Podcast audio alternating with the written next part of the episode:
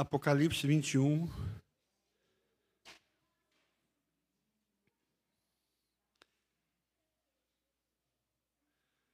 Vi novo céu e nova terra.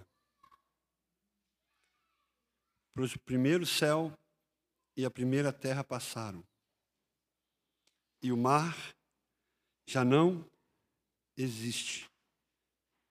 Vi também a cidade santa, a nova Jerusalém que descia do céu, da parte de Deus, ataviada como noiva, adornada para o seu esposo.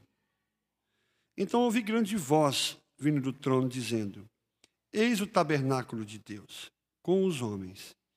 Deus habitará com eles, e eles serão povos de Deus, e Deus mesmo estará com eles e lhes enxugará dos olhos toda lágrima, e a morte já não existirá, já não haverá luto, nem pranto, nem dor, porque as primeiras coisas passaram. E aquele que está sentado no trono diz: Eis que faço novas todas as coisas. Vamos repetir comigo isso aí, vamos lá? Eis que faço novas todas as coisas. O que, que ele faz novas? E acrescentou: Escreve, porque essas palavras são fiéis e verdadeiras. Disse-me ainda: Tudo está feito. Eu sou o Alfa e o, o princípio e o. Eu, a quem tem sede, darei de graça da fonte da água da vida. O vencedor herdará essas coisas, e eu lhe serei Deus, e ele me será filho. Quanto, porém, aos covardes, aos incrédulos, aos abomináveis, aos assassinos, aos impuros, aos feiticeiros, aos idólatras e a todos os mentirosos, a parte que lhes cabe será no lago que arde com fogo e enxofre, a saber, a segunda morte. Mas quero frisar: eis que faço novas todas as coisas. Senhor, quando nós começamos a nossa mensagem de hoje, eu quero te pedir que o Senhor venha encher e alimentar o nosso coração. Em nome de Jesus. Amados, quando hoje vocês voltarem para casa, a minha intenção é que vocês voltem com o coração cheio de alegria e de certeza que Jesus seja glorificado na vida de vocês. Que vocês recebam a palavra e cresçam. Que vocês possam olhar a sua vida, fazer uma análise pessoal e deixar Deus falar com você nessa noite. Muitos estão preocupados apenas com a vida de hoje. Mas por isso que eu gosto da igreja, porque a igreja é muito interessante. Por que, que a igreja se torna tão interessante? Porque a igreja, ela também preocupa com o dia de hoje. É lógico, nós estamos pedindo às pessoas e convidando as pessoas para se sentar à mesa com o Senhor, para uma festa, para um, um banquete que Ele preparou. Hoje é o dia da salvação, diz a Bíblia. Hoje é o dia oportuno, então hoje é importante. Mas a igreja, ela não é para hoje ela tem seus olhos fitados lá na frente.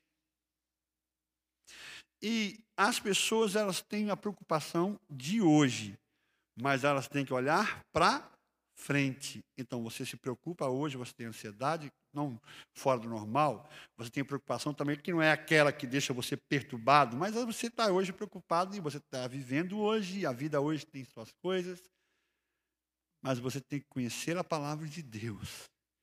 Porque nós temos aqui uma promessa fabulosa, irmãos. Nós temos aqui uma promessa maravilhosa na Escritura, de um Deus soberano que nos amou a ponto de vir nos resgatar pelo seu próprio Filho, a fim de dizer que o que você está vivendo hoje, no mundo que você está vivendo, na realidade que nós estamos vivendo hoje, isso não vai predominar, porque Ele disse e nos prometeu: eis que faço novas todas as coisas. E isso não é lá no futuro, mas começa hoje. Porque hoje você tem uma nova vida e as coisas antigas ficaram para trás. E você é uma nova criatura em Cristo Jesus. Mas tem pessoas que vivem só o dia de hoje. E o resultado de você ficar tão focalizado no, no dia de hoje é que você não acredita mais nessa promessa do capítulo 21 de Apocalipse. Você não acredita no céu, nem nas coisas que realmente ainda estão para acontecer.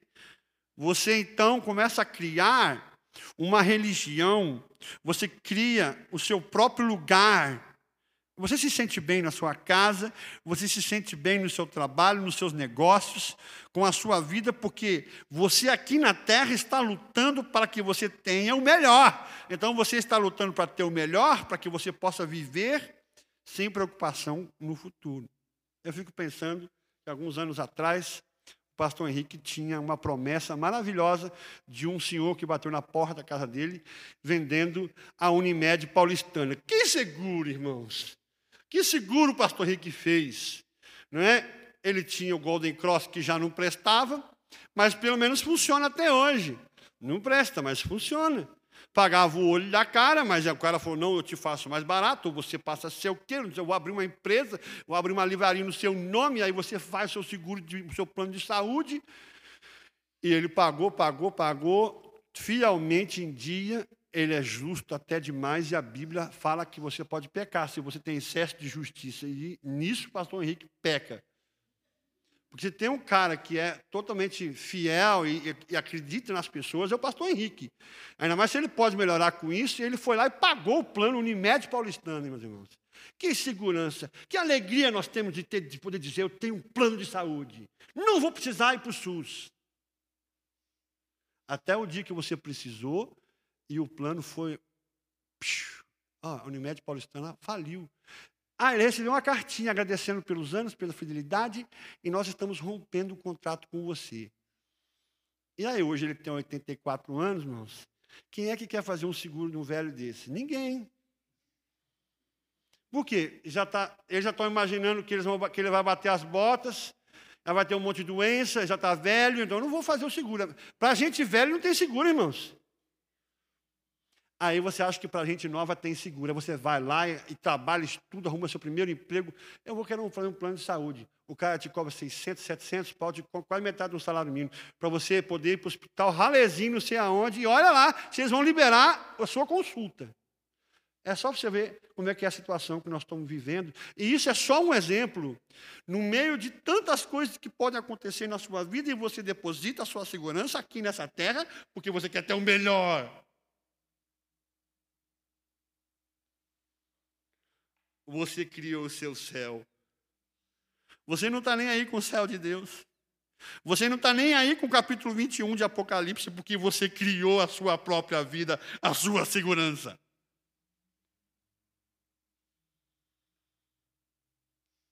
É uma fé que não remete ao futuro, mas apenas nos cuidados de hoje.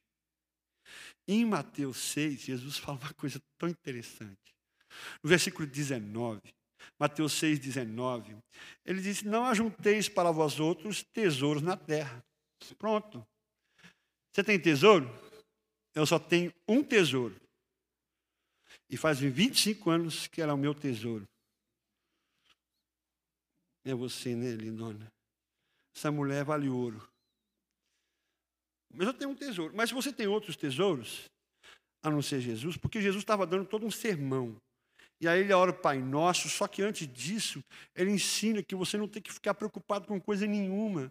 Porque o Pai Celestial tem cuidado de vocês, tem vestido vocês, tem alimentado vocês, tem feito tudo, mas vocês não enxergam, porque vocês precisam ter o tesouro de vocês.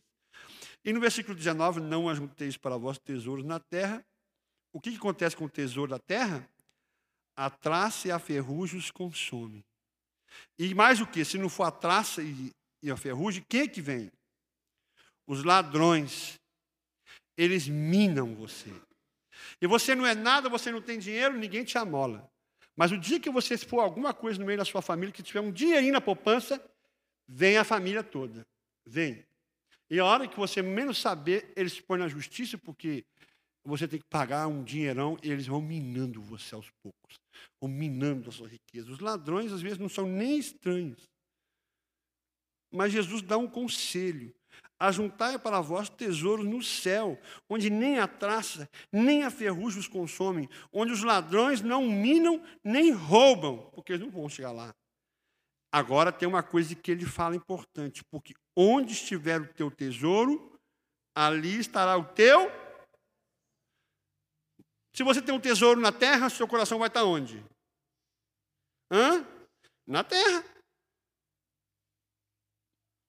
O problema é do seu coração. E eu não estou falando aqui que ninguém pode ser riqueza, eu não estou promovendo a vida do Papa de pobreza, onde você vai fazer voto de pobreza e virar franciscano, andar descalço, andar com vestidão na rua, porque você não quer roupas, você não quer. Que seja muito rico, que você seja abençoado por Deus. Mas nessa noite eu te pergunto: onde está o teu coração? E nesse contexto, Jesus começa a mostrar que se você confiar nele, se você orar, Pai, me dá o pão de cada dia. Se você confiar no Pai Celestial, Ele te põe no contexto que Deus ele tem cuidado de nós. Mas muitos não se preocupam e não se importam com isso. E aí você tem uma conta bancária. Quanto é que você tem na sua conta? Eu, se eu mostrar o meu, vocês vão dar risada. A minha conta bancária. Você tem conta bancária. Você não tem problemas no relacionamento conjugal. Você não está desempregado. Mas se vivemos neste mundo, nós vamos olhar ao nosso redor, que está cheio de problemas. As pessoas estão afligidas. Na fé, a igreja tribulada. Um está passando por enfermidade, não é o seu caso, talvez. Então você não pensa na sua saúde outro passando por problema no relacionamento conjugal, você não tem ideia do que pessoas estão passando nas suas casas. Hoje você habita numa família enorme, você não sabe o que é solidão, nem sabe o que não é poder ter filhos, porque você está reclamando até dos seus filhos, mas você não sabe o que é não poder ter filhos. E para as pessoas que vivem no Oriente Médio, que tentam fugir para ter uma vida melhor na Europa. Hoje, os nossos vizinhos venezuelanos, eles não têm motivo de alegria, não vivem uma vida como a sua. E às vezes, sabe o que acontece, irmão? Você reclama de ter que trabalhar. Amanhã é segunda-feira, meu Deus, vou ter que trabalhar. E outros reclamam porque tem que acordar cedo para estudar. Mas na realidade tem pessoas que não têm trabalho. E tem pessoas que não vão ter a oportunidade de estudar para ser alguém na vida. Muitos não têm hoje uma igreja onde se prega o evangelho que vocês estão ouvindo, essa mensagem. Outros estão sendo perseguidos, vivem fugindo até do meio da sua família por conta da fé. Então, se você observa o mundo ao seu redor, Talvez você está bem no seu cantinho e talvez você está seguro naquilo que você é e tem. Mas ao nosso redor sobra assim motivo para nos preocupar. O mundo jaz no maligno. Os jovens estão se perdendo na prostituição, nas drogas, nos vícios. Essa é a situação da humanidade, sem freio, desenfreados, sem regras, sem Deus. E eu poderia continuar mostrando, falando horas, horas da situação, talvez aqui dentro dessa casa, e de pessoas que estão sofrendo e passando por necessidade, etc. Mas se hoje você está aqui e na sua cabeça passam coisas semelhantes, então as pessoas não têm esperança e não sabem o que lhes aguarda, porque não têm a direção. Mas não é o caso dessa igreja. Porque eu vou mostrar que Paulo, ele fala em Coríntios, 1 Coríntios 15, versículo 19. Paulo, ele fala uma coisa interessante. 1 Coríntios 15, 19. Ele fala, ora, 1 Coríntios 15, 19, se a nossa esperança em Cristo se restringe apenas a esta vida,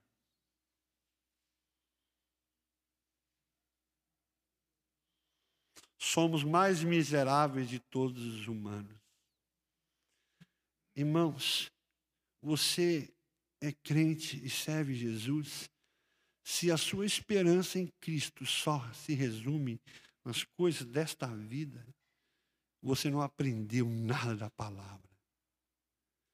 Porque a esperança são três coisas importantes: a fé, o amor e a esperança.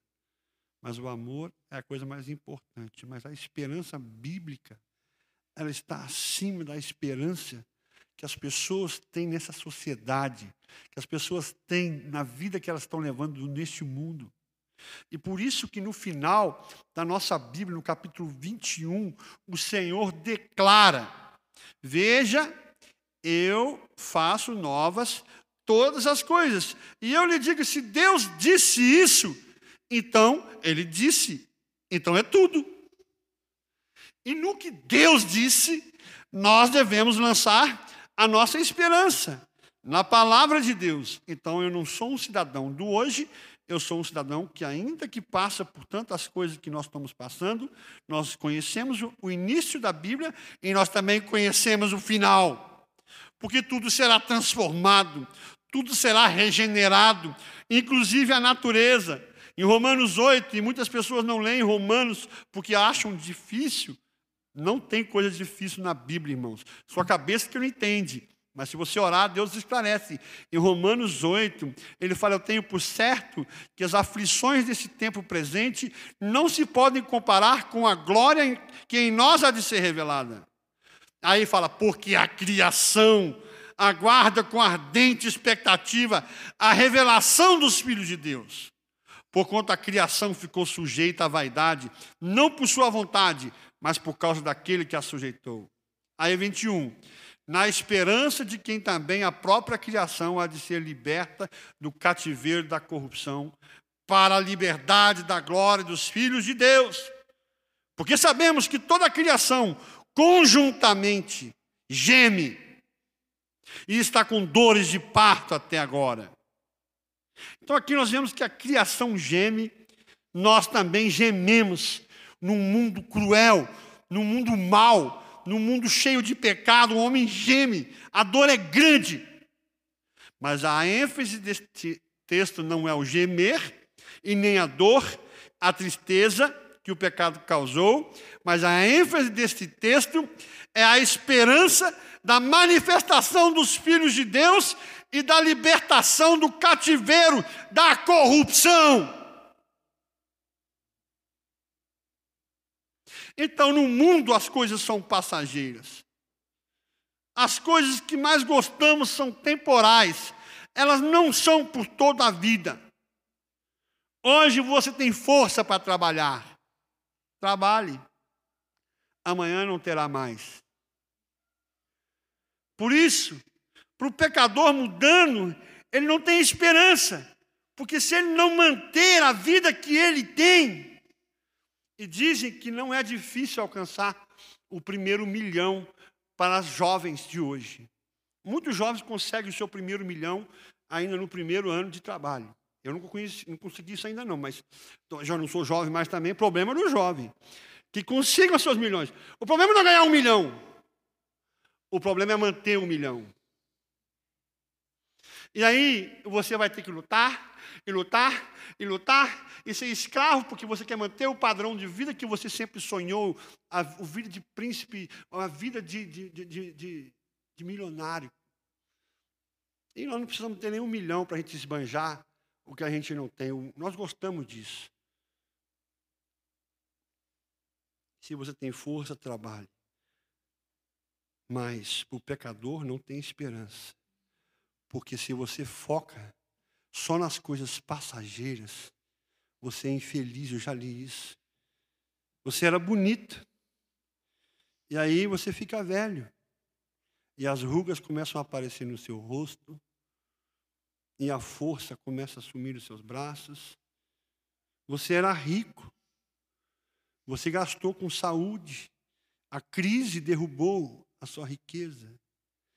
É a vida ela é assim. E por isso que nós envelhecemos. Por que, que o homem envelhece?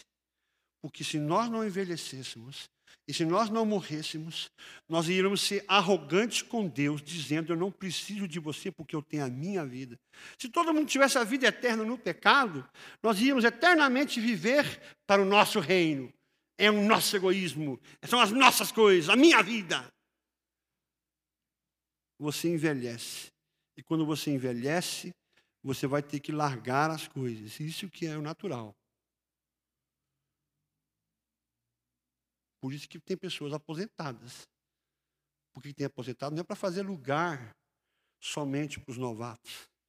Você se aposentou porque você não tem mais condição de subir uma escada, uma ladeira, você não tem mais condição de carregar um peso. Então, a velhice é você aprender a largar, a deixar as coisas. Mas se você não tem Jesus, você é infeliz e você não tem esperança. Mas se você tem Jesus, é Ele que renova as forças. Você corria, você andava onde queria, mas hoje você não vai a lugar nenhum. E todas as coisas que você lê, Salomão ele disse tudo é vaidade. Tudo isso é vaidade.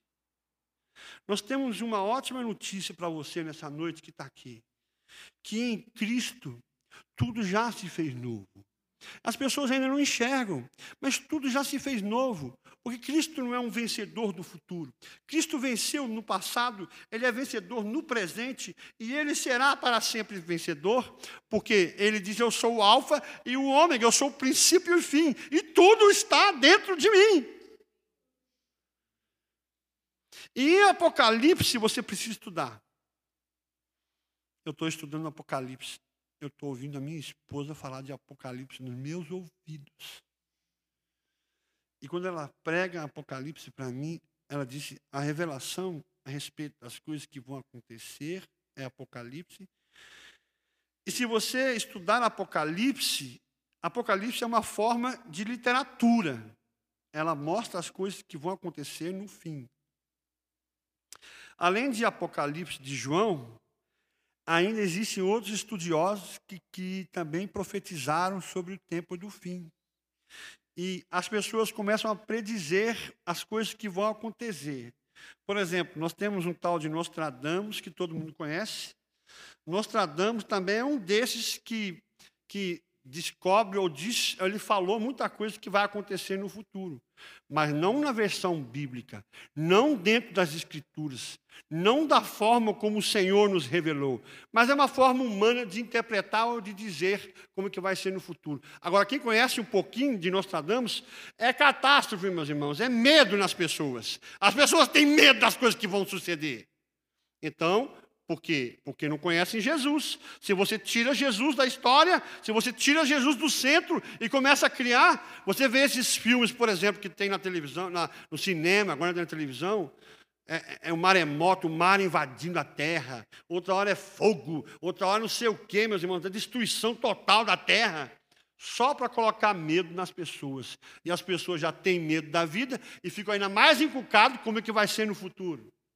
Mas a igreja, ela tem uma âncora. A igreja, ela tem um fundamento.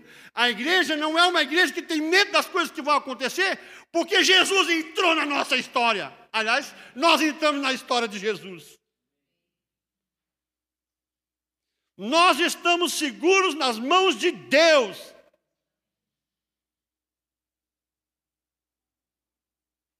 Nós estamos seguros porque a palavra de Deus está escrita e ela é a verdade.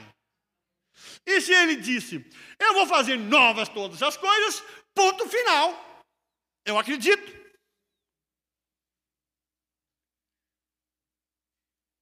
No Brasil também tem a mãe de Iná. Não vou nem falar dessa mulher porca. Já morreu? Graças a Deus. Ela profetizou a morte dela? Meu Deus, nem isso ela soube fazer. E aí você vê porque quem quem ensina essas coisas não é João. João apenas teve que transmitir, anotar e transmitir tudo que ele viu e ouviu. Quem revelou essas coisas a João foi o próprio Senhor. o nosso final não vai ser de horror, mas tudo novo. Eis que faço novas todas as coisas. Se você tira Jesus da sua vida, é catástrofe.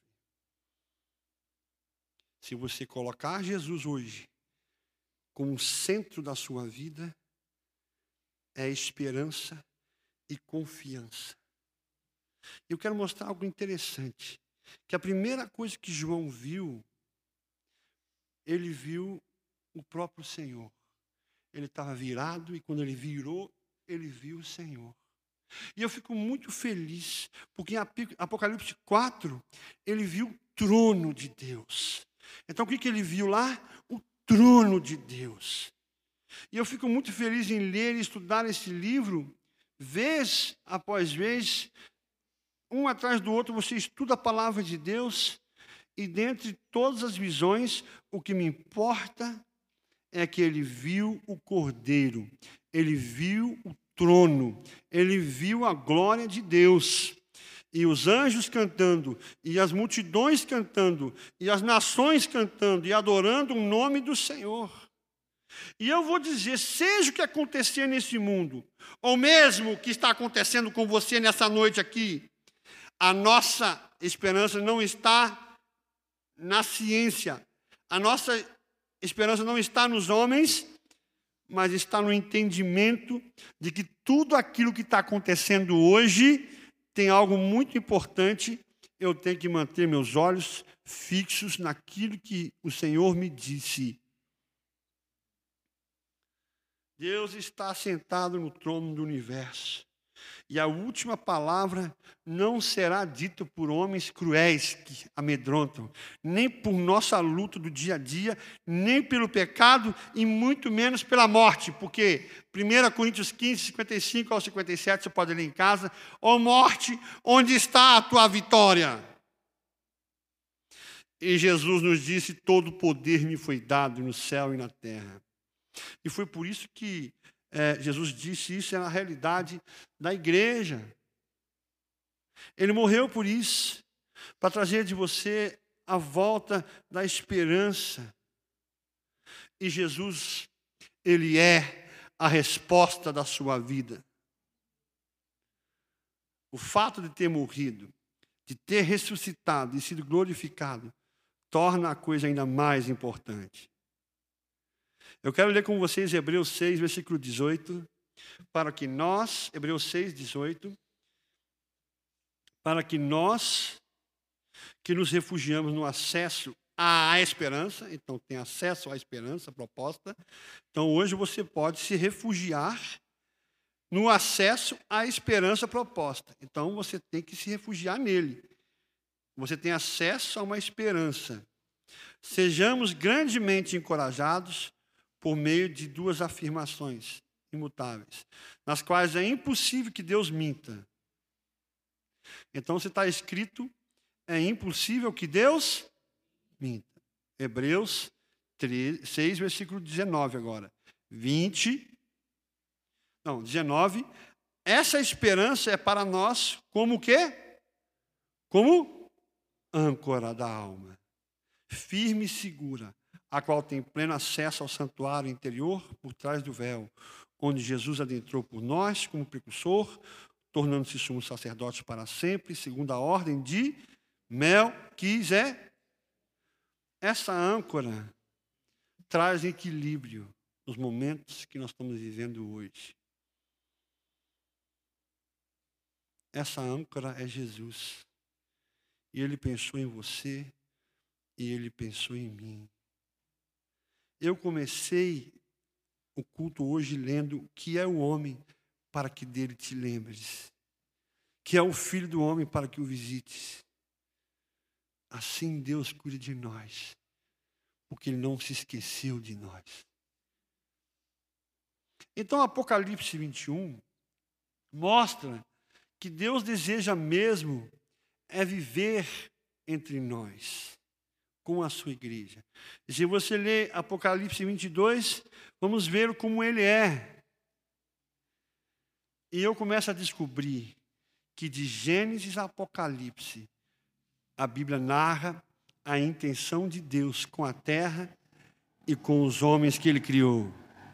No início, em Gênesis, o Espírito pairava sobre as águas, sobre a terra, e ele criou tudo, inclusive ele formou o homem. E no final da Bíblia, nos mostra a sua real intenção de morar conosco aqui entre nós. E eu quero terminar lendo com vocês em 1 Pedro,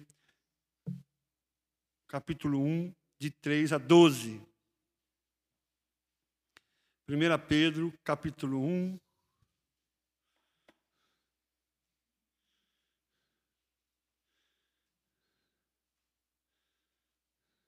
Três a doze, que fala: Bendito Deus e Pai do nosso Senhor Jesus Cristo. É isso? Que segundo a sua muita misericórdia nos regenerou para uma viva, para uma viva mediante a ressurreição de Jesus Cristo dentre os mortos, para uma herança incorruptível, sem mácula. Então aqui são coisas até negativas, mas na realidade é isso que ele vai tirar. Você não vai lidar com coisas passageiras. É uma herança incorruptível, sem mácula, sem mancha de pecado, imarcessível, reservada nos céus reservada nos céus. Então, essa herança não vai se desfazer. E está revelada nos céus para vós outros, que sois guardados pelo poder de Deus, mediante a para a salvação preparada para revelar-se no último tempo. Nisso exultais, embora no presente, por breve tempo, se necessário, sejais contristados, então você é entristecido, por várias provações, para que, uma vez confirmado o valor da vossa fé, muito mais precioso do que o ouro perecível, mesmo apurado por fogo, redunde em louvor, glória, honra na revelação de Jesus Cristo, a quem, não havendo visto a mais, no qual não havendo agora, mas crendo, exultais com alegria indizível e cheia de glória, obtendo o fim da vossa fé, a salvação da vossa alma foi a respeito desta salvação que os profetas indagaram e inquiriram, inquiriram os quais profetizaram acerca da graça a vós outros destinada. E tal, e tal, e tal. Irmãos, aqui ele descreve uma esperança de uma herança que foi prometida por Deus, incorruptível, sem mácula, que não se desfaz, não existe nada mais importante e mais precioso das promessas do Senhor para nós, que nós reinaremos com Ele eternamente. Então, um privilégio. Nós, hoje, lendo o texto que Pedro escreve aqui, observando que nós recebemos daquilo que os profetas inquiriram ou discutiram, nós já conhecemos e nós temos uma vantagem, uma alegria por conhecer hoje a Escritura que está na nossa frente, a revelação de Jesus Cristo, inclusive sobre as coisas que vão acontecer. E isso nós passamos por provas e lutas para que a fé seja testada, mas para que a nossa fé, não é, que não está baseado em coisas passageiras, mas ela é mais preciosa do que o ouro refinado, ela passa pelo fogo. E aí, quando nós somos aprovados como homens, como Jesus foi aprovado, seja para louvor, glória e honra quando Jesus retornar. Essa é a esperança cristã, a esperança da glória,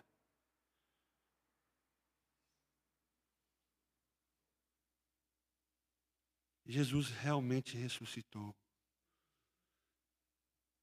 E por isso que nós estamos aqui. Versículo 21 desse Pedro fala que por meio dele tente fé em Deus, o qual ressuscitou dentre os mortos e lhe deu glória, de sorte que a vossa fé e esperança estejam em Deus. Só olha para mim você aqui. Se você tem noção dessa grande maravilha, Se você conhece a Escritura,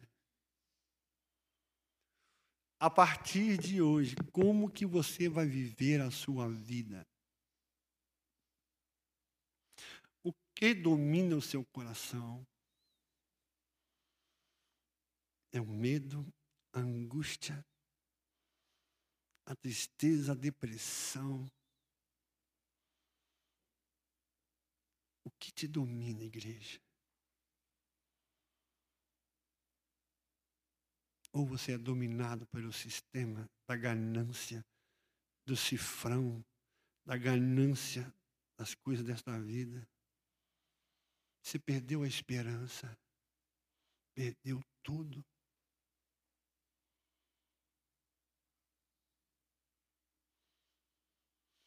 Então o Senhor hoje te convida.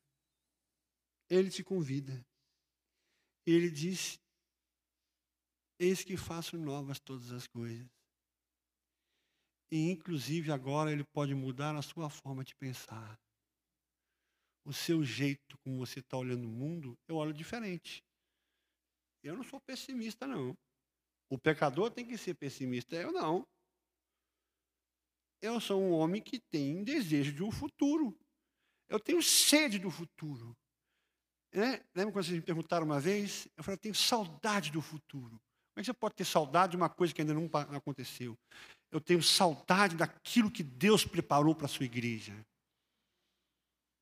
E eu não vivo nessa vida angustiado, perplexo, lamentando, lamuriando os meus dias, porque toda vez que eu faço isso, a Bíblia diz: não murmureis. Mas toda vez que nós fazemos isso, nós estamos dizendo para Deus: você não serve para mim. Irmãos, passemos o que passemos. Seja o que for, eu tenho que confiar na palavra de Deus. E se Ele disse que nós vamos reinar com Ele, que Ele vai fazer novas todas as coisas. Então eu creio nisso. Amém, igreja? Então não coloque a sua vida nas coisas dessa terra. Não deixe o diabo te dominar. Não deixe ele te enroscar. Você não vai ter uma vida melhor longe de Deus. Você não vai ter uma vida melhor longe do Senhor. Você não terá uma vida melhor sentado em cima da sua riqueza. Isso é mentira.